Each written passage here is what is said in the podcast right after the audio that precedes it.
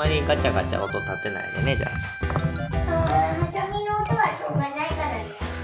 って言いながらまずガッチャンガッチャンとかやらないですね牛さん牛さんは。そしてわざとそんなに大きい声出さ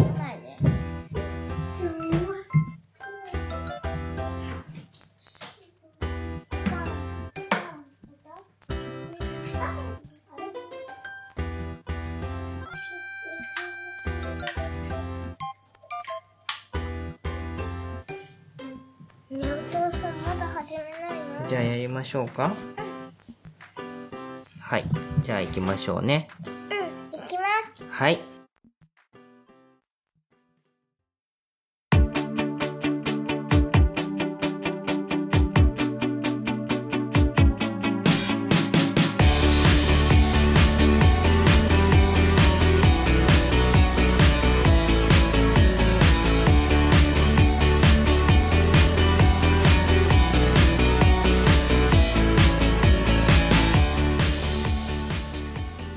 さんこんにちは。親バカゲームミュージアムの館長コロです。そして今日のゲストはお姉ちゃんになります。はいお姉ちゃんです。はい。えー、すーちゃんはやると言いつつ早速、えー収録をほっぽり出して大好きな工作を始めてしまいましたので、えー途中入ってくるかもしれませんけれども今日はですねいつも我々家族がよく見ている E テレの教育番組ですね。元教育番組の NHK の E テレの番組についてちょっといろいろ娘たち二人の話を聞いてみながら子供目線から考える E テレの話をね、ちょっとしていきたいと思います。ははい、よろしくお願いします。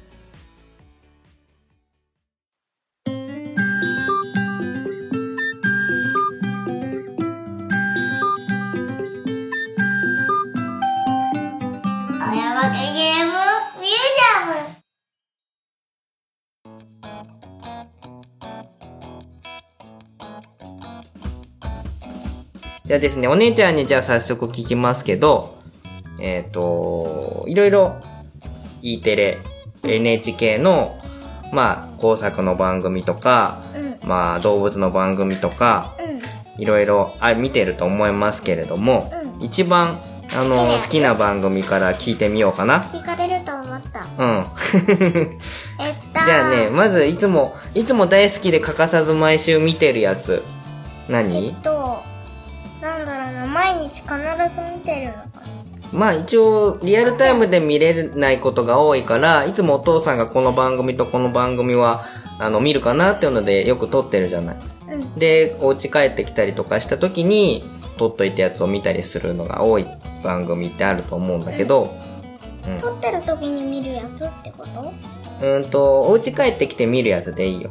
撮ってあるやつ帰っ。てきて見るやうんうんうん。つなんだろういつも見てるやつ。最近のこれおすすめ。これ、あの、すごく楽しいってやつ。毎日あるのとかじゃないとさ寝れない まあ別に毎日じゃなくてもいいよ。ポケモンとかは毎週見るじゃん。うんうん、好きだから見るでしょ？だって週1回やる番組とかもあるからさ。おとっぺは多分だけどおとっぺ？月火水木金 おとっぺうん。そう、おとっぺっていう番組がね、この4月ぐらいから新しく始まったんだよね。うんで、一応 CG アニメーションなんだけど、あれは主人公が女の子がシーナっていうお名前。本名はなんか長いんだよね、もっとね。えそうなの？確かそうだよ。なんか本名は言ってるんだけど、なんか DJ を目指している女の子のシーナって女の子が、なんか背中に背負える機械みたいなのを持ってるんだよね。うんで、それを自分の前に置いて、で、それが要は DJ マシンで、あの、レコード版みたいなものを2枚左右に差し込んで、え音を出すことができる機械なんだよね。うんおとっぺ入れた方そがいいかう。で、えっ、と、この音っぺっていうのが、その音のモンスターみたいなのが、妖精さんみたいなのがいて、例えば風の音の音っぺとか、水の音の音っぺとか、そう、風の音の音っぺがえっとウェンディで、水の音の音っぺがウェウォッタウォッタ。で、ほ、火の音はなんだっけ？フレイミーフレイミーとかね。あと、なんだあと車の車の音？車のエンジンの音はモータロ。モータローとかね、そういうね、その音によって、あのタイプとかもいろいろあって、ちょっとまあそのポケモンとかデジモンとか、そういう集める系の妖怪ウォッチとか、そういう系の匂いがするアニメになってます。結構短いんだよね。うん。うんうんうんあっという間に終わっちゃう。そう、5分、10分、5分ぐらいかな。で、でもそれがなんかすごい好きで、で、それが、えっ、と、アプリとも連動していて、えーお母さんのね、あの、iPhone を借りて、実際にその、家庭の中で鳴らしたりする音を拾うと、これが何々属性の何々音っぺですよ、みたいなのが出てくるんだよね。うん。で、それが好きで、えースーちゃんとお姉ちゃんがお母さんから借りれる時間だけ借りて、いろんな音をやって、えー音っぺを集めてるという感じですね。うんうんうん。今ね、すっごくいっぱいすぎてね、これは、どれ、あの、これは、えっと、って探すのが大変。ね。そう、なんか、あの、微妙に、同じような音でも微妙に色が変わったりとかすんだよね。うん。うん。そう、その音っぺを集めるのが大好きで、あの、お母さんにもう返してって言われるぐらいやってたりとかしてたんだよね、音が最初ね。さ、あの、全然違うのにさ、うんうんうんあの、体もどこも同じで、名前だけは違うっていうのがそうそうそうそう。割とそういうランダム要素もあるけど、結構まあその、テレビに出てくるやつとかは、割とちゃんとキャラクターになってるんだよね。うん。で、それが集めるのが大好きで、えー、最近はこの音っぺっていうやつは、あの、割と欠かさず見てます。はい。ね。他にもある？音っぺの他うに。なんだろうな。コッコロンだとそんなにね、今の辺新しいのじゃないと見てないから。クックルン、そうだよね。まあだから、E テレは毎回いくつか取りためして、それを再放送なんかしてから何回か繰り返してまた新しいのが始まったりするんだもんね。うん。うん。で、ちょうどそのクックルン。クックルンも4月になって新しいシリーズが始まって、ちょっとね、また今までのキャラクターと違うんだよね。うん。うん。前はね、一番真ん中の赤い子？赤い子でいいのかな？うん、あの、第2シーズンは、うんえっといちごちゃんいちごちゃんがちょっと変なこと言ったり面白いことやったりする子だったのが、今回は珍しく、その主役の真ん中のあずきちゃんだっけ？うん。うん。あずきちゃんが一番しっかりしてて、帰国子女かなんかの、えっ、と、名前なんだっけ？黄色い髪の子。えっと、マロンちゃん。マロンちゃんか。結構日本語ペラペラの 外国人キャラクターのマロンちゃんと、あと、えー、弟？あずきちゃんの弟のなんだっけ？えっと、なんだっけ？なんかすー、ちゃんなんか覚えてる？すーちゃん何？教えて。弟は何？えっと。何？なんだっけ？なんとかのすけみたいな感じ？あ、チャザルホチャタロウ、チャタロウありがとうございます。また高速に戻っていきましたけど、耳、耳元で、チャタロウ言われましたけれどもね。はい。で、今回だから割とこのスイーツ系に寄ってるような感じの、えすごい、あずきちゃんはなんか、真面目。でね、甘いもの好きなんだっけ？なんかね、第1話の始まりで、和菓子屋さんによってなんかお菓子買ってったようなエピソードだったと思うんだけど、はい。で、ちょっと和っぽい雰囲気の要素があるかな。なんか、あの、途中に出てくる、第2シーズンだと、ダジャレを言ってたお兄さん、K、K 君、K さん？が、今はな、なぜか忍者っていうよくわからない設定で出てきてますけれども、はい。ね。あの忍者はいつも何するんだっけ？クイズとか出してくれるんだっけ？目で、クイズにも、あ、クイズね、当てられるとね、頭がね、くるくる回る。頭が取れて上に上がって、くるくるくるくるって回る。うん。そうそうね。あだから、あのクイズをね、ー、解けなかったらね、あのね、紙をね、誰かのね、紙にパテッとやってね、チャラーやって。なるほどね。そうそう。だから、クックルンの特徴は、前半が、あの、アニメパートみたいな感じで、で、中盤ちょっと一部ね、料理を作るパートっていうのが実写パートで、実際の、あの女の子と男の子が出てきて、料理を作るパートがあるんだけど、そこに必ずなんかお手伝いしてくれる謎のお兄さんみたいなのがいて、今回はそれが、あの、なぜか忍者っていうですね、いる感じで。そうそう。意外とあの忍者さんはなんか、別のアニメの歌歌ってたりとかするような人らしいんですけど、はい。なんか妖精とかもいつもはいたけね。いたりするんだよね。今はいない。そうそう。で、結局その、料理を作る時も、何色の食材とかっていうね、あの、血になるとか、熱になるとかそういうのとかね、いろいろ栄養学的なものをですね、織り混ぜて、その3つの色を集めるとなんかパワーが出るみたいなのとかも前からあるんだよね。うん。うんうんうんうんうん。そういう、一応まあ料理番組なんだけど、えー、はい、ありがとう。料理番組なんだけど、まあ子供たちが見やすいような感じで。で、一応戦ってる相手は、あの、第2シーズンから引き続き同じなんだよね。戦ってない。あの、くよ、くよっぺんさん？奥さんがなんだっけ？なんだっけ、すーちゃん。イラッキー？ありがとう、すっちゃん。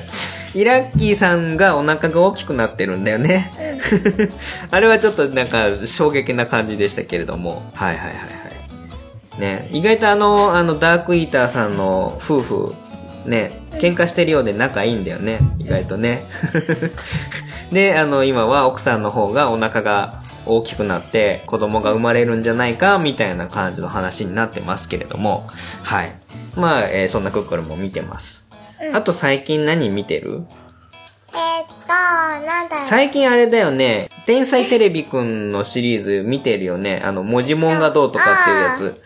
最近だからあの、データ放送とリンクしているのが割と結構多くて、日テレの番組が。で、それのデータ放送の、まあ、ちょっとしたゲームみたいなのをやれるのがあるんだよね。うん。で、それでで、ね、木曜日はなんだっけな、もちもん仲間文字も仲間にする。なんか、もりもり団だっけ？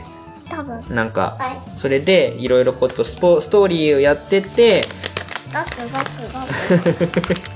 ストーリーをやって て、なんだろう、まあ、地球を守る？街を守るみたいな感じのに、その、ポケモンみたいなモンスターのキャラクター、文字の属性を持ってるキャラクターみたいなのが出てきて、まあ、それを仲間にして話が進んでいくみたいなやつがやってて、で、全国のね、お友達がね、データ放送を同時に、あの、リモコン使って、いろいろ、これはトントンしない。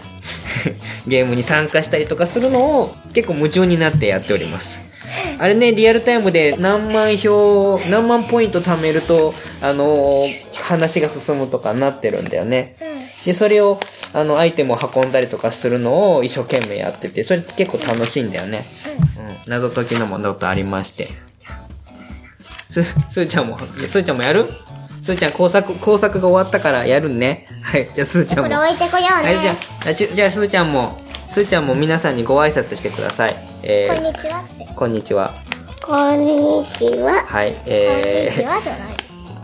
ー、収録をするよって言ったのに工作を始めて、今工作ができたので、えー、戻ってまいりました。はい。ですね。で、今、まあ今日は E テレの話をしてるんですけども、で、えっ、と、天才テレビくんの中で、今結構だから曜日によって内容ちょっとずつ違うんだよね。あれ好きじゃない？あのー、なんだっけ、名、名作、あわ、あわ、なんだっけ？名作くん、あわれ名作くんだっけ？なんかちょっと大喜利系の、あのーやってる子供向け大喜利の番組の曜日もありまして、はい。お題が出て、うんそれに対して面白い回答を募集しますみたいなのもやったりとかしててですね。うん。ずーっとやってますけれども、それをここのところこの4月からは一緒になってやったりとかしてますね。うん。それ結構見てるよね。で、欠かさずやってるもんね。うん。そんな感じですよね。で、あとはなんだろう、最近、結構まあ、いつも見てるのは、えっ、と、工作大好きなスーちゃんが大好きなのは、ひらめき、ノージーのひらめき工房っていうのはもうこの辺はね。どうか、そうそうそうそう。あ、そうだそうだ。天才テレビくんのやつで、言わなきゃいけないことは、前ね、あの、プロレスラーの蝶野さんがワンコーナー持ってたのが、今、TM レボリューションの西川くんが、あれなん、なんてキャラクターだっけ？えっと、西川、西川なんちゃらかんちゃら。全然答えになってないけど、えっと西なんかねスーパースター西川君みたいなのがねあのー女性のキャーキャー言われながらねちょっとくだらないクイズみたいなのをねやってるコーナーがあるんですけども。結構その西川君いろんなところにいろんなネタで出てくるのでねあのかなり楽しめる方ですよね。はいで、そんな感じで、で、えっと、何の話だっけ？ノージーの、えーひらめき工房とか、あと、君なら何作るだったっけ？あの、カウカウの、カウカウのお兄さん二人とね、あと女の子がやってる番組。この辺の工作番組はもうずっとあ、そうだね。やってましたなりきりムーニャンとかあった。あとね、あとはな、動物系だとなりきりムーニャン？うん。ね、なりきりムーニャンを見て、えっ、と、我々、うちの娘は、良い子の浜口くん？まさるくんのことを知った感じだよね。はい。はい、すーちゃん、チューしない、チューしない。すーちゃん、ラジオ中、ラジオ中、ラジオ中にチューしない。はい。はいはいはいはい。ね、だから動物系はやっぱりずっと好きで、なりきりムーニャンは、えっ、と、まさるくんでしょ？良い子の浜口のまさるくんが出てしょうまくんっていう男の、まあ、人と、まるちゃんっていう女の子がやってるんだけど、ほら、すーちゃん、ずっとチュッチュしない。そうそうそう。で、えっ、と、まあ、その動物、毎、毎週の動物になりきっていろいろやってみようっていうんで、で、まあね、あの、浜口、良い子の浜口の、まあ、まさるくんはですね、なまあ別の番組でね、昔この、あの、魚を取ったりとかするスキルをね、あの、今このなりきりムーニャンの方で、土壌を捕まえたりとかするのにね、あの、遺憾なく発揮されているという、えーつながりもあります。あとはね、動物番組で言うと、最近やってたのは、あの、香川照之の昆虫、すごいぜ。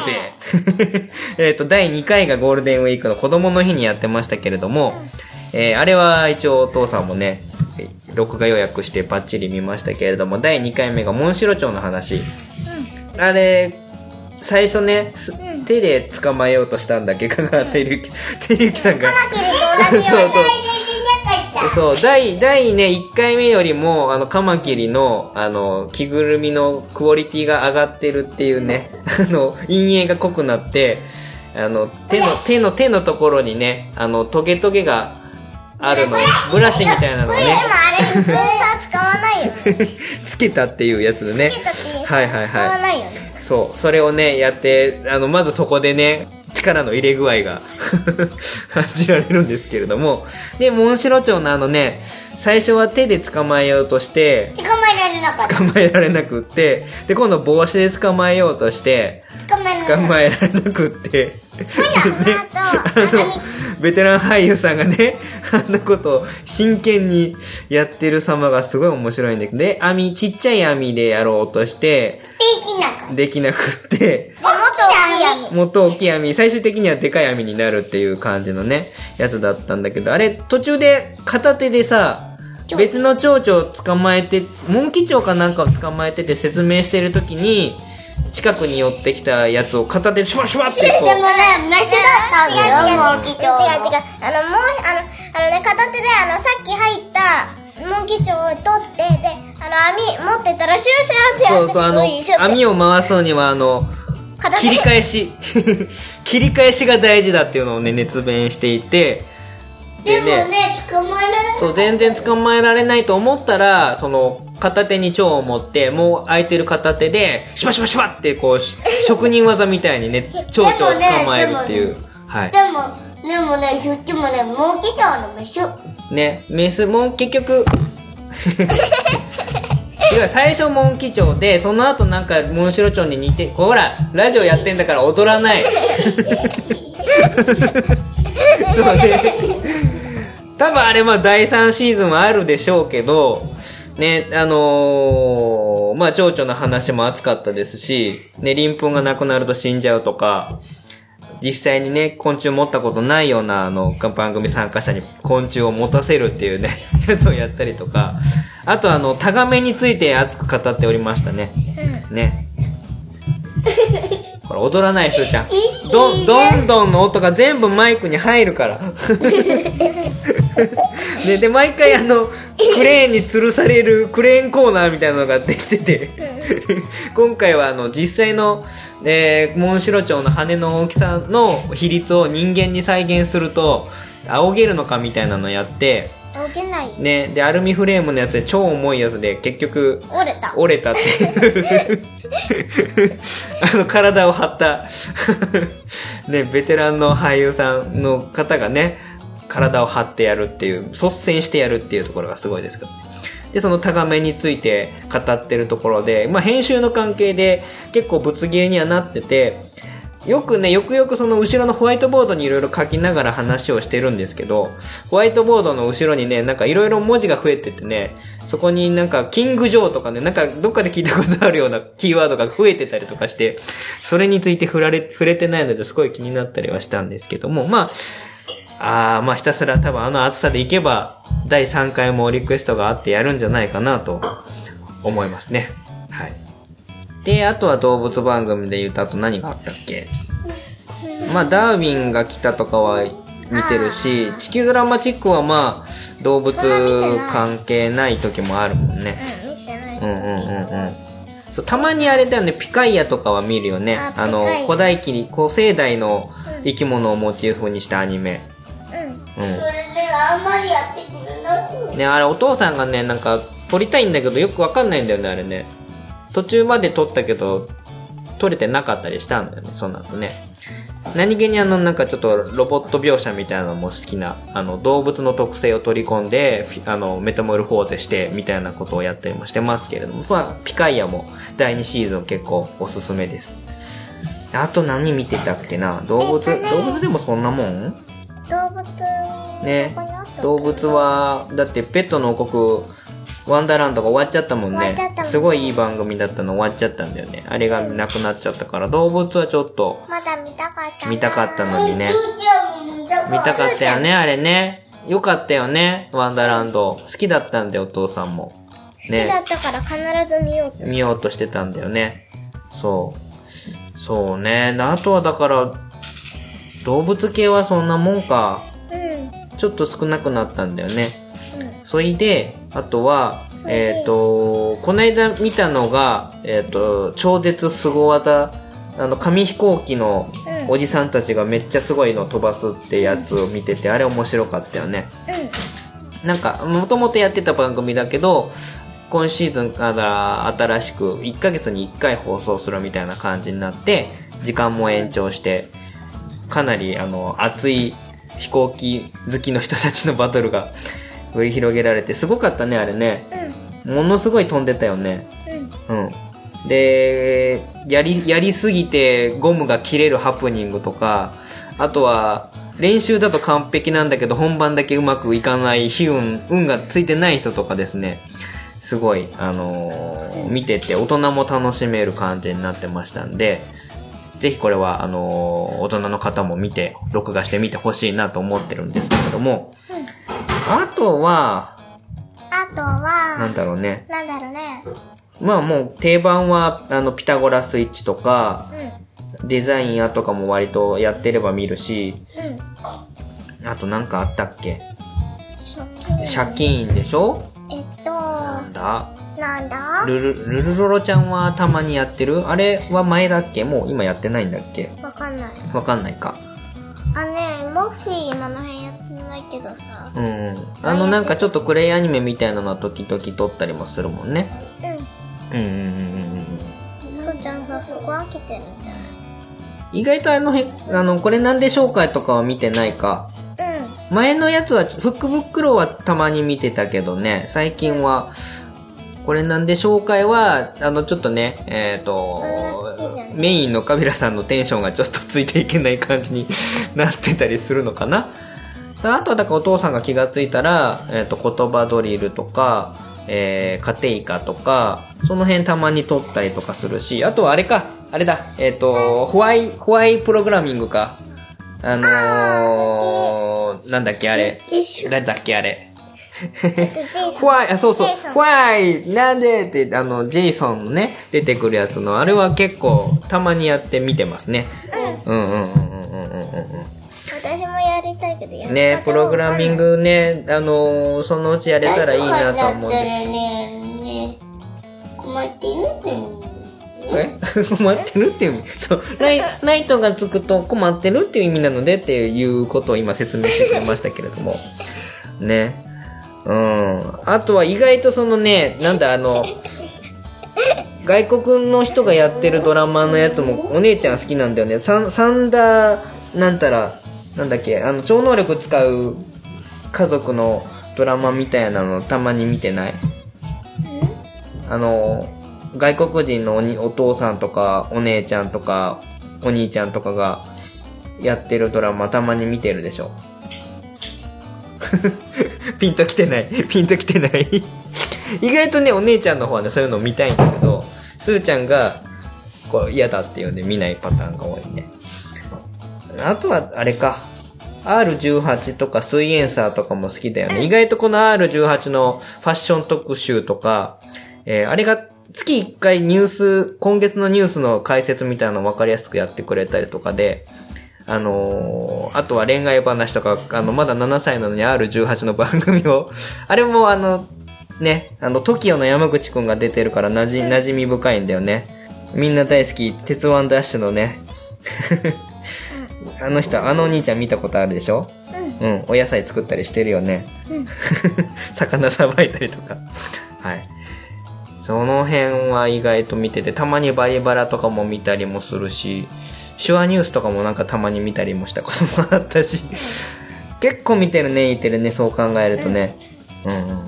楽しい、やっぱり。お姉ちゃん、やっぱりあの、なんか、いろいろ知らないことを教えてくれる番組とかがお姉ちゃんは好きで、で、なんか作ったりする番組っていうのは、すーちゃんが好きと。いう感じが多いかなうん。うんうんうんうん。多いよ。多いね。うん。楽しいね。うん。いいね。動物って何？ね。うん。そんな感じでね。うん。まあ、意外といっぱい見てますけれども、まあ、見どころはそういな、そういった感じかな。うんあと忘れてなかったっけ？大体そんな感じか。うん。うーん。そうだね。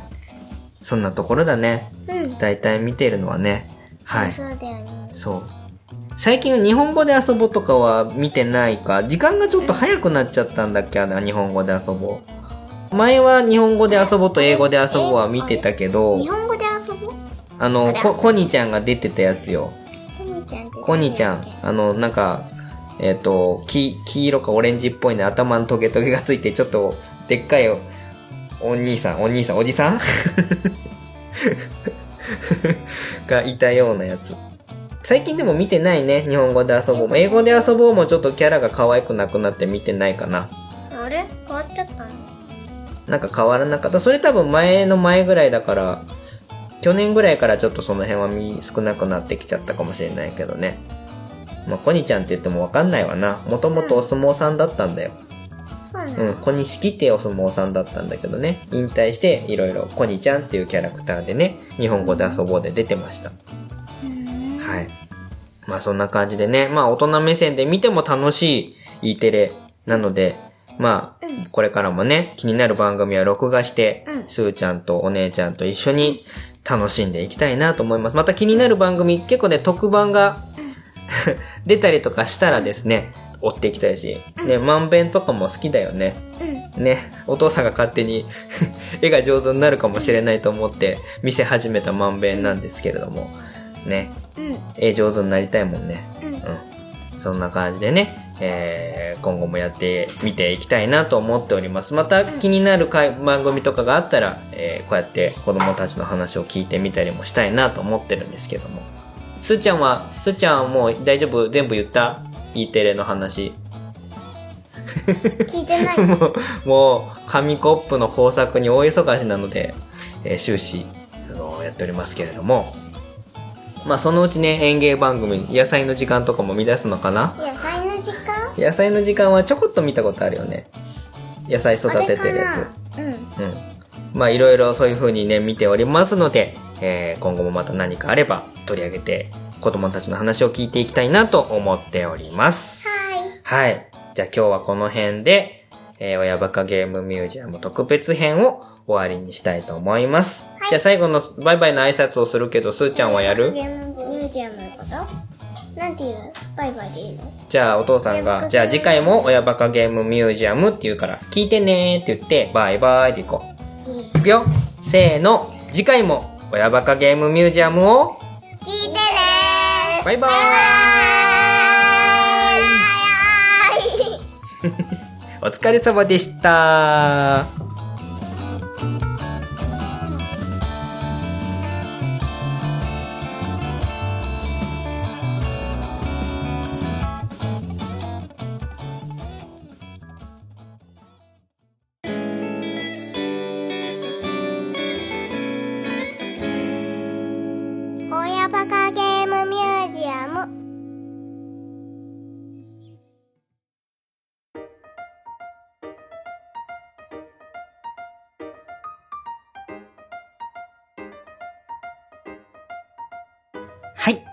親バカゲームミュージアム特別会、親子で E テレについて話をしてみようの回だったんですけれども、皆さん楽しんでいただけましたでしょうか？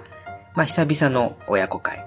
前回がね、えー、年末の本当に大晦日の時に急遽収録した回だったんですけれども、まあ、それから、まあ、大体5ヶ月ちょっとぐらいですね、経ちまして。で、まあ、子供たちもね、ちょこちょこ、あの、なんか録音取らせてね、声の素材取らせてね、なんか、みたいな感じでやらせてもらってたので、音声を取るっていうことに関しては抵抗なくやってくれるようになってきまして、まあそこに来て、子供たちがいつも毎週楽しみに見ている E テレの話ということで、結構率先してね、子供たちの意見を聞いたりすることができたんじゃないかなと思っています。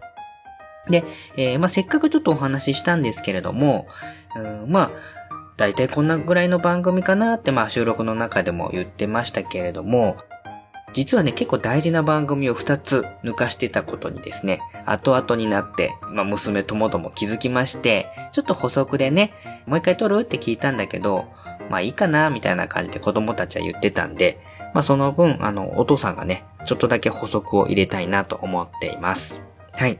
で、えっ、と、一つはですね、よく見ている番組の中で、これ割と珍しい番組だと思うんですけれども、えー、子供向けの芸人さんがネタをやるネタ番組ですね、お笑い番組。子供を、えー、ターゲットに絞った、えー、お笑い番組ということで、わらたまドッカンという、えー、番組がやっております。はい。で、これはね、去年はね、ちょっとお試しみたいな感じで、何回か特別編みたいな感じでね、何組かの芸人さんが出たやつを何回か出してたことがあったんですけれども、この4月からですね、えー、毎週決まった時間帯にやるようになりまして、まあ、あの、再放送なんかもやったりもするので、毎回違ったネタが出るっていうわけではないんですけれども、うちの子供たちもね、えー、見ております。はい。で、NHK 関係のね、お笑い番組と言いますと、まあ、あの、結構有名なね、一般の審査員の方がボールを転がして、面白かった、面白くなかったっていうので評価する某番組があったかと思うんですけれども、まあ、その形にすごく近い、えー、スタイルになっております。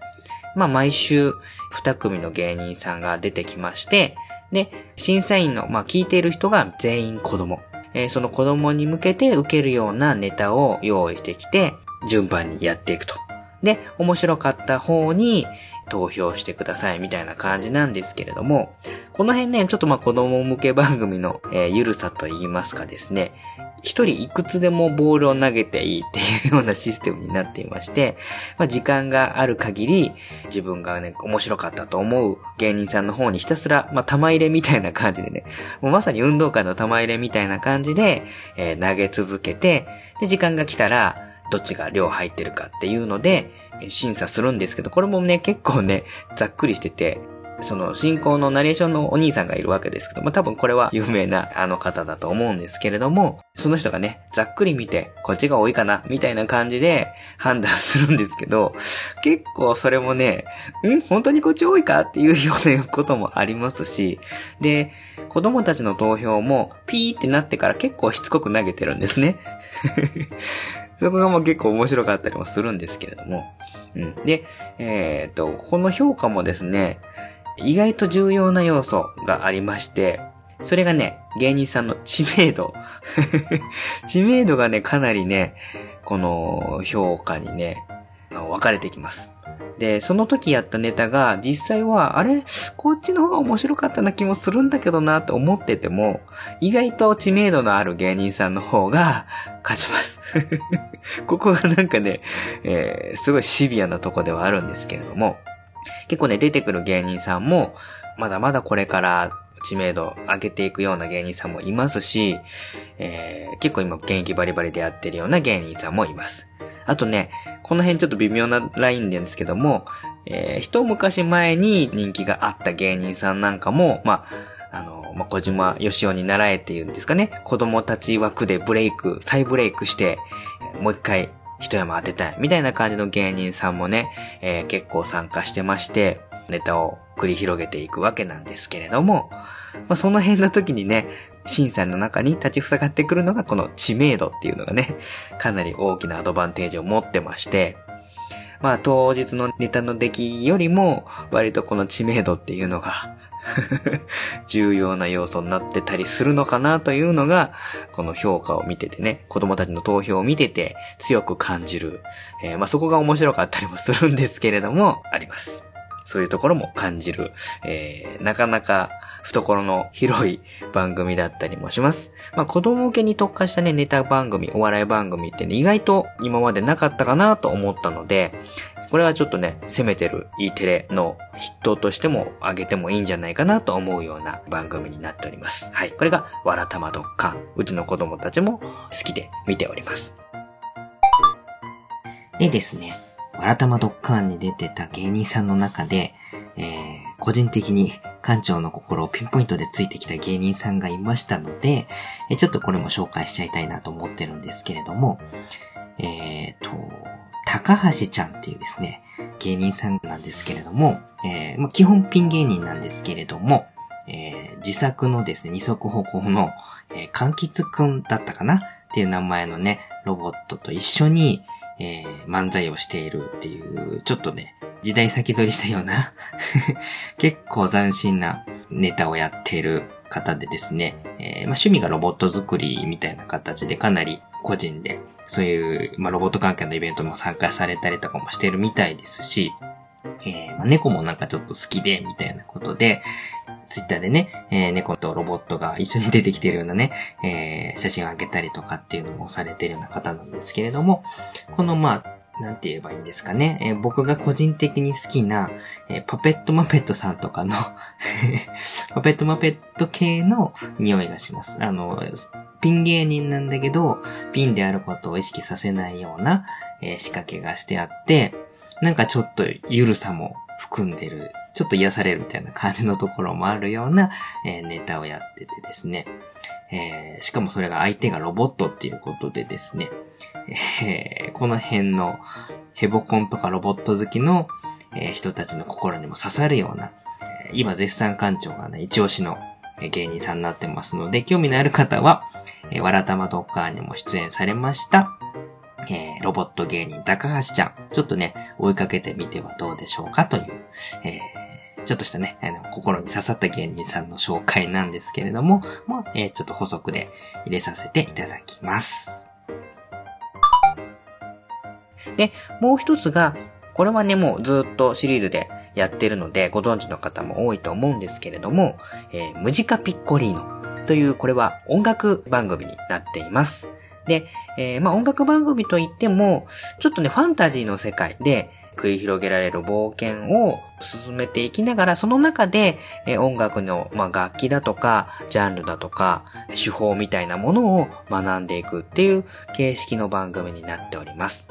物語の舞台が割とこうファンタジーな世界になってまして、ただまあ、ファンタジーと言っても、飛空艇とか、そういうのが出てきたりとかするので、どちらかというとこう、ゲームのファイナルファンタジー的なところ、機械も出てくるし、ファンタジーな要素っていうのも出てくるような世界なんですけれども、で、えー、まあそのムジカムンドっていう世界では、割とこうちょっと音楽っていうものが忘れ去られているような世界。まあ、これが無ジカって言ってるんですけれども、が、怪獣と言いますか、機械獣みたいな形でね、モンストロと呼ばれるような、まあ、そういった生き物として、今残っていて。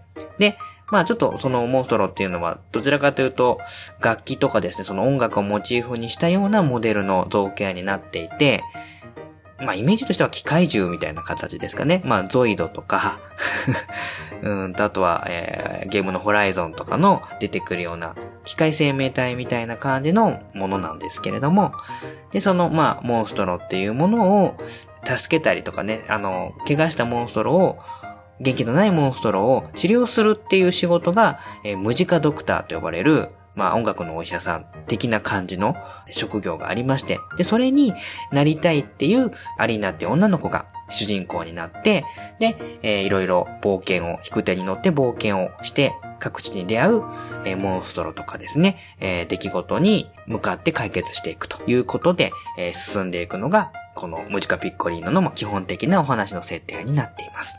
まあ出会うモンストロがそれぞれの音楽のモデルになってたりとかするので、えー、まずはまあそのモンストロと対話をするためにどういった音楽が必要なのかっていうのをまあ探していく。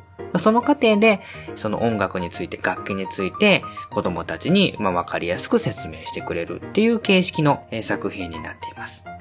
で、えー、最終的にその番組の、最後のところで、その回ごとに取り上げた音楽とか、えー、音楽の手法とか楽器とか、ジャンルとかについての象徴するような有名な楽曲を出てくる出演者の人が、まあ、セッション形式でライブをして、演奏して歌を歌って話を締めるっていうのが毎回のこのムジカピッコリーノの、えー、パターンなんですけれども、まあ、この出てくるね、えー、出演者の、えー、人たちは結構ね、若いんですけれども、まあ、バリバリで音楽をやってるような子供たち、子供たちっていうのもちょっとね、えー、変なんですけれども、あの、二十歳に行ってないような、うん、学生さんとかになるのかな、え中高生とかぐらいの年齢の人たちが、えー、実際にね、結構楽器をがっつり持って演奏している様も見ていると、まあちょっとね、曲がりなりにも少し音楽をかじっている、えー、親バカ父ちゃんとしましては、ちょっとグッとくるものがね、若い力を感じたりするのがあって、まあ、ちょっと僕としてはね、子供目線とは違った感じでまた、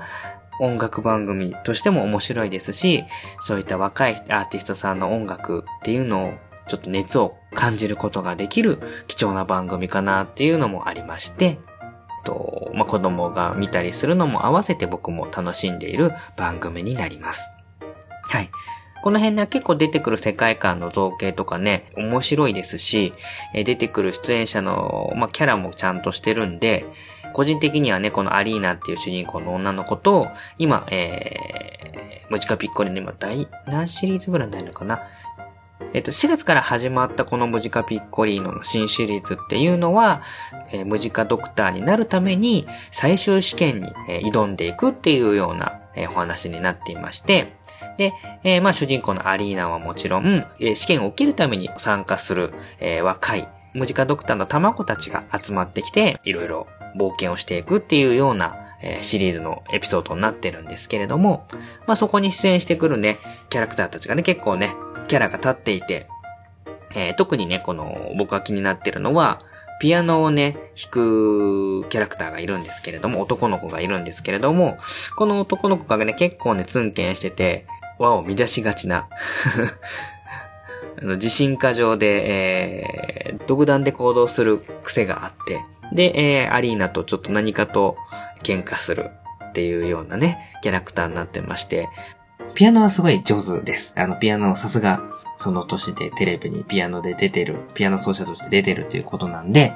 即興の演奏とかするのもすごい上手な演奏者としてはすごいんだけれども、まあ、いかんせんね、お芝居があんまり上手じゃなくって、見ててちょっとゾワゾワするというか、心配になるっていうようなところも含めて、なんかこのね、全体的なこのツンケン感とお芝居のちょっとぎこちなさ感の、えー、織りなすハーモニーと言いますか 心配して見て気になって見てしまうキャラクターがいるんですけれども、えー、まあそのキャラクターとの、えー、あと主人公アリーナちゃんとの関係性が今後どうなっていくのかっていうのも、あの、見どころの一つだと思っています。はい。そんなちょっとうがった見方をしています。まあそういったのはドラマパートのところも楽しみながら、ムジカピッコリーのちょっと追いかけていきたいなと思っております。はい。で、実際にまあ最後に演奏する楽曲なんかもね、結構渋い曲、取り上げられて嬉しいような曲もありまして、前のシーズンだとですね、えっ、ー、と、僕がグッと来たのは、マザーのね、エイトメロディーズっていう曲を楽器で演奏してるっていうところがね、すごくゲーム好きとしてはグッときましたし、あとはね、映画音楽的なやつでゴジラのテーマなんかもね、演奏してたりとか。かと思えばね、えー、学園天国みたいな結構皆さんが入りやすいような、えー、楽しく聴けるような曲も演奏されてたりとかですね。この辺、あの、最後に演奏する楽曲がどういうものなのかなんかもね、えー、聞いてみると楽しい部分だったりするのかなと思っております。はい。すごく楽しい音楽番組ですので、興味のある方は、ぜひ大人の子供も聞いていただければいいかなと思っております。えー、以上2本が、えー、子供たちが見ている、えー、番組のちょっとね、抜かしてた内容になっておりますので、ちょっと補足させていただきました。はい。ぜひぜひ、えー、今回ね、取り上げた、えー、E テレの番組、名前が出た E テレの番組、よかったら聞いてみてください。はにゃにゃいでー。You know my baby kitty. Give me a kiss. さんこんにちは。カンナ・アンダーソンのアンサーアンダースタンドでアンかけ語バイリンガル女子が日本とアメリカの文化の違いなどを語ります。ニャンズたちも漏れなく参加。Hey kitties! Hey! Don't climb the curtains! もうちょっとカーテンはやめて。もうあんたら何をしょるんね。Anyway, new episodes every Sunday. 毎週日曜日更新します。あ、待ってください。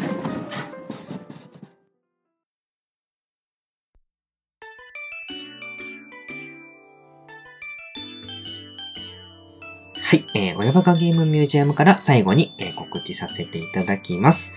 えー、7月の22、23日、2日間、東京ビッグサイトで行われる予定になっております。ハンドメイドインジャパンフェス2017手作りの雑貨とかのですね、イベントになりますけれども、こちらにですね、うちの奥さんの、え洗濯日和千春が、え出店いたします。23日の日曜日の方で、ブースが H の110。こちらで出店して手作りのフェルト雑貨の方を販売します。で、当日、えーお手伝いで館長も、えーその場所にいて、えー物販の方を手伝っておりますので、もし来ていただいて、親バカゲームミュージアム聞いてますっていうことをこう、さりげなく、えー伝えていただきましたら、まあ、あの、館長も大喜びしますし、まあ、来ていただいた記念というか、まあ、お礼にですね、親バカゲームミュージアムの特別名刺をね、ご用意してお待ちしておりますので、えーもしリスナーさんで来ていただいた方は、声かけていただければ、そちらの名刺をプレゼントさせていただきます。はい。まあ、ちょっとね、お話、あの、する時間はもしかしたら、そんなには取れないかもしれないんですけれども、まあ、なかなかね、人が集まるようなイベントで、群馬から出て、えー、イベントできる機会もそんなにはないと思いますので、もし、当日、あの、行きたいなと思ってたような方でも構いませんので、いらっしゃいましたら、遠慮なく声かけていただければ、えー、館長はこんな人なのかとか、あと館長の奥さんこんな感じなのかとか、えー知ることもできると思いますので、よかったら、えー見に来て、えー会いに来ていただければありがたいなと思います。えーもう一回言いましょうね。7月22、23日、東京ビッグサイトで行われます、ハンドメイドインジャパンフェス2017。こちらの23日日曜日の方、H110。こちらのところに出店しておりますので、えーよかったら来てください。以上、親バカゲームミュージアム館長の頃でした。ではまた次回お会いしましょう。バイバーイ。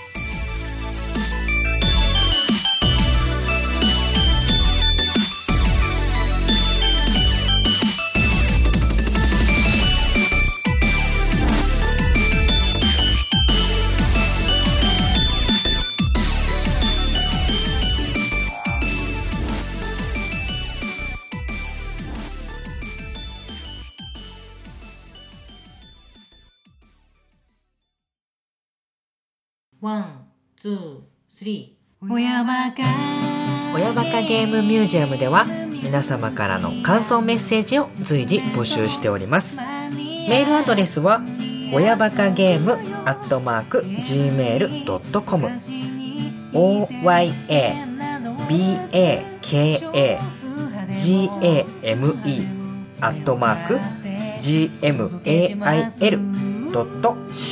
gmail.com ですツイッターの場合は DM もしくはハッシュタグ親バカゲー。親が漢字でバカゲーがカタカナ。こちらをつけてつぶやいていただければ館長宛にメッセージが届くようになっております。